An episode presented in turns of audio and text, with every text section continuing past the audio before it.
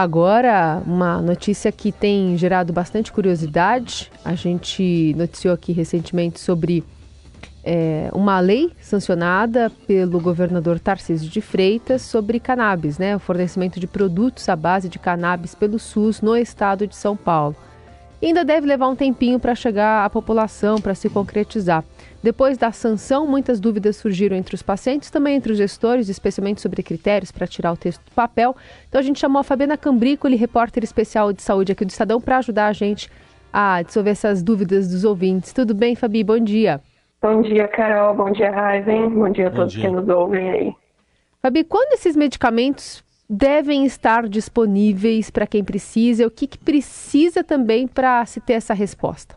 Olha, Carol, é, a gente não tem exatamente definido na lei esse prazo, mas eu conversei com o secretário da Saúde de São Paulo anteontem, o Eleuso Spaiva, ele disse que existe uma estimativa, né, ainda não muito precisa, de que em até 45 dias a secretaria consiga iniciar o, o fornecimento dos medicamentos para os pacientes que solicitarem, mas isso é, pode demorar mais porque a lei prevê um processo anterior é, a essa distribuição. Para quem não sabe, a lei não define quem vai ter direito a receber esses medicamentos à base de canabidiol. Então, vai ser formada uma comissão técnica, dentro de 10 a 15 dias, essa comissão vai começar a trabalhar. E essa comissão vai contar com representantes de, de universidades, de uh, conselhos de medicina, conselho de farmácia, associações de pacientes, para que sejam discutidas quais são as doenças, quais são os pacientes que vão ter direito.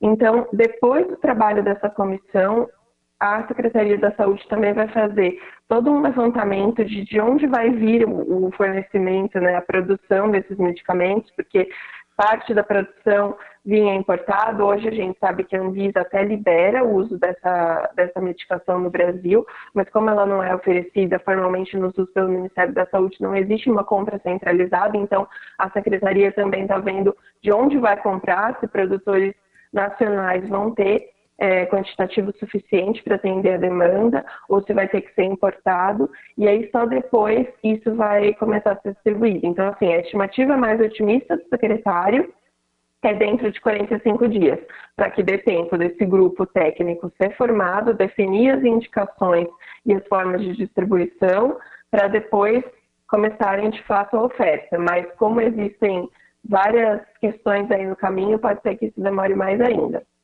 E, Fabiana, como é que seria a distribuição? Poderia ser, por exemplo, por meio daquelas farmácias de alto custo, que acho que tem uma em cada região administrativa do Estado? Uhum. Eu perguntei isso para o secretário também, ele falou que ainda não tem como garantir. Provavelmente vai ser pelas farmácias de alto custo, não vai ser é, um medicamento que vai ser liberado, por exemplo, nas farmácias de UBS, que são as farmácias que distribuem esses medicamentos de uso mais corriqueiro porque o custo dela é alto, né? É mais ou menos 1.500 a 3.000 reais uma medicação desse tipo, e também porque vai ter um controle maior de distribuição. Só que o secretário disse que ainda não tem como cravar se vai ser nas farmácias de alto custo, porque vai depender muito disso que eu falei sobre a questão da procedência. Ele falou que se tiver que fazer importação desses medicamentos, as regras da Anvisa são muito mais restritas, né? Tem que ser autorizações individuais de importação de medicamentos, não dá para ser uma compra em grande quantitativo. Então, ele falou que vai depender muito dessa questão da oferta é, para decidir se vai ser ou não nas farmácias de alto custo ou em algum, alguma outra forma de distribuição. Mas tudo indica que sim, porque é, não tem muitas outras opções, né? Como eu falei, não vai ser numa unidade básica de saúde, então é mais provável que seja nessas estruturas sim. A gente sabe que também não há uma normativa que é, indique certinho qual que é a definição de que tratamentos, porque há uma autorização muito grande sobre indicações de tratamento com esses, uhum. esses medicamentos. Como é que São Paulo vai tomar essa decisão a partir desse conselho? E se é, o custo deve ser um filtro, né? Porque se abre muito, se dá a possibilidade de muitas pessoas terem acesso ou, ou pelo menos pleitearem esse medicamento. Se restringe, deve sofrer críticas também, porque restringiu. Como é que deve ser essa decisão? É, realmente via, via recursos, Fabi? É, segundo o secretário, ele disse que nessa comissão, além das universidades, dos conselhos, como eu falei, né, de medicina e de farmácia, vão estar presentes as sociedades científicas. Uhum. Então, as sociedades médicas científicas. Então, algumas sociedades que ele disse que com certeza vão ser convidadas para compor essa comissão é, vão ser as, as sociedades de neurologia, porque a neurologia hoje talvez seja a especialidade com maior número de indicações, né? A gente sabe que algumas síndromes raras, é, quadros relacionados à, à, epilepsia, né, síndromes que tem é, que os pacientes têm muitas crises convulsivas, tudo isso entra geralmente dentro do campo da neurologia. Uhum. Mas ele também vai convidar é, psiquiatria e outras sociedades médicas que já existem, né, que, cujas doenças já existem mais evidências científicas. Num primeiro momento, Carol, eles dizem que vão se basear nas melhores evidências científicas. E aí o que eu acho que vai acontecer na prática é o que acontece na, nas decisões da Conitec, que é a Comissão hum. de Incorporação de Tecnologias no SUS. Eles fazem uma análise mais técnica, né? dizem que é, também consideram a literatura científica para checar o que, que já tem de evidência para justificar o uso, mas muitas vezes eles fazem esse filtro de custo-benefício.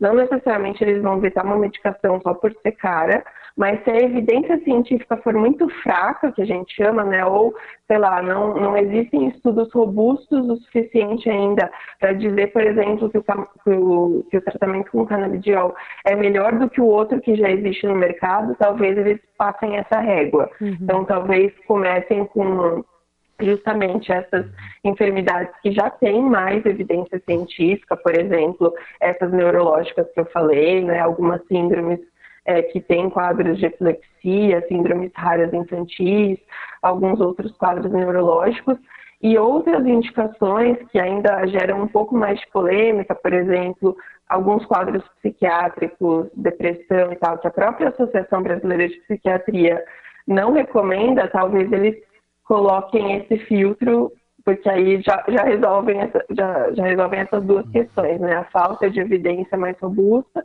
e também a questão do custo. Acho que essa questão do custo, inclusive, Carol, vai ser um grande desafio para eles, porque eu perguntei para o secretário e eles não têm nenhuma estimativa de qual vai ser a demanda. Hum. Então, é, como é que você faz né, uma política pública sem ter ideia de quanto você vai gastar? Isso pode realmente ser um problema, talvez eles se, se baseiem nisso. E de algum Hoje... filtro também, né, para atendimento de pessoas que sejam do estado de São Paulo também, porque deve uhum. ter migração, né? Essa lei, ela Sim. permite essa, essa oferta dentro do estado. Uhum. É, o secretário ele até falou isso para mim, que eles esperam que a demanda vai ter demanda de pacientes de estados, principalmente estados que ficam na divisa de São Paulo e que ainda não têm a liberação do canabidiol pelo SUS. E, mas assim, acho que eles Óbvio que eles sempre fazem aquele esquema de pedir comprovante de residência, às vezes colocam até alguma regra em relação à prescrição, para que seja uma prescrição de imunidade do SUS, nem sempre, isso depende, né? É, do SUS de São Paulo, mas isso é difícil, porque as pessoas. Isso acontece muito com outros procedimentos. O secretário até falou, né? Procedimentos de alta complexidade, tipo uma cirurgia tal. A pessoa vem para São Paulo e entrega um comprovante de residência de um parente, né? Ou fica hospedado na casa de um amigo e usa esse comprovante de residência. Então, é muito difícil fazer esse filtro. Eu acho também que vai ser um desafio. Mas ele já tem. A Secretaria da Saúde já atende 1.400 pacientes que hoje já recebem pelo SUS o canabidiol por meio de decisões judiciais. Então, uhum. é um número considerado pequeno né, em relação à, à população de São Paulo, mas se a gente for pensar no custo por paciente desse tratamento e que isso, que diante dessa lei vai expandir bastante a demanda, realmente pode ser um impacto orçamentário importante, assim, né? Não desprezível. Mas é, a questão é que a gente não tem ideia se essa demanda vai para casa das centenas de milhares, ou dezenas de milhares, ou milhões. Isso ainda está muito obscuro. Bom, você citou algumas questões importantes, a questão logística, né, da distribuição das doenças, patologias, enfim, que podem ser contempladas. Agora, do lado do paciente, já se imagina, por exemplo, eh, se vai ser necessário um, algum laudo médico ou eh, ser apresentado com alguma periodicidade para ter acesso ao medicamento? Uhum.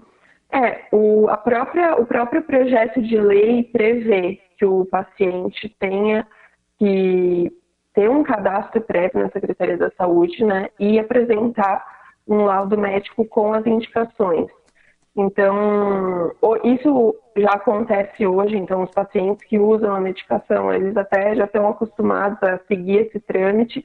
Geralmente não é necessário fazer essa apresentação periódica que você falou, né? Uma primeira vez, se você consegue, se você tem a indicação comprovada é, por, um, por um laudo médico, você começa a receber com frequência sem ter que ficar fazendo essa renovação.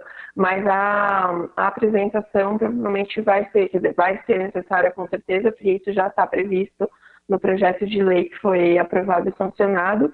E nesses casos de medicamento de alto custo, isso é comum, né? Justamente para, é, primeiro por uma questão orçamentária mesmo, para que não, não se dispense medicamentos para pessoas que não têm necessidade, mas também para evitar fraudes, enfim, a gente sabe até que tem alguns casos de medicamentos de alto custo e outros problemas, não relacionados à canabidiol que eu saiba, mas que às vezes até tem, já, já tivemos investigações aí de máfias da judicialização, que que pessoas conseguem uma quantidade muito grande de medicamentos, então tem algumas travas nesse caso para tentar evitar isso. Então vai ter que apresentar sim esse laudo.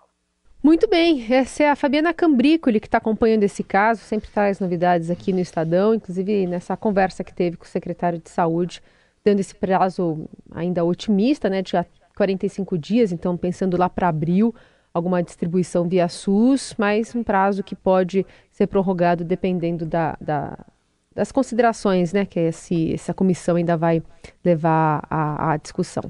Fabi, obrigada, viu? Boa sexta-feira para você. Obrigada, boa sexta para vocês.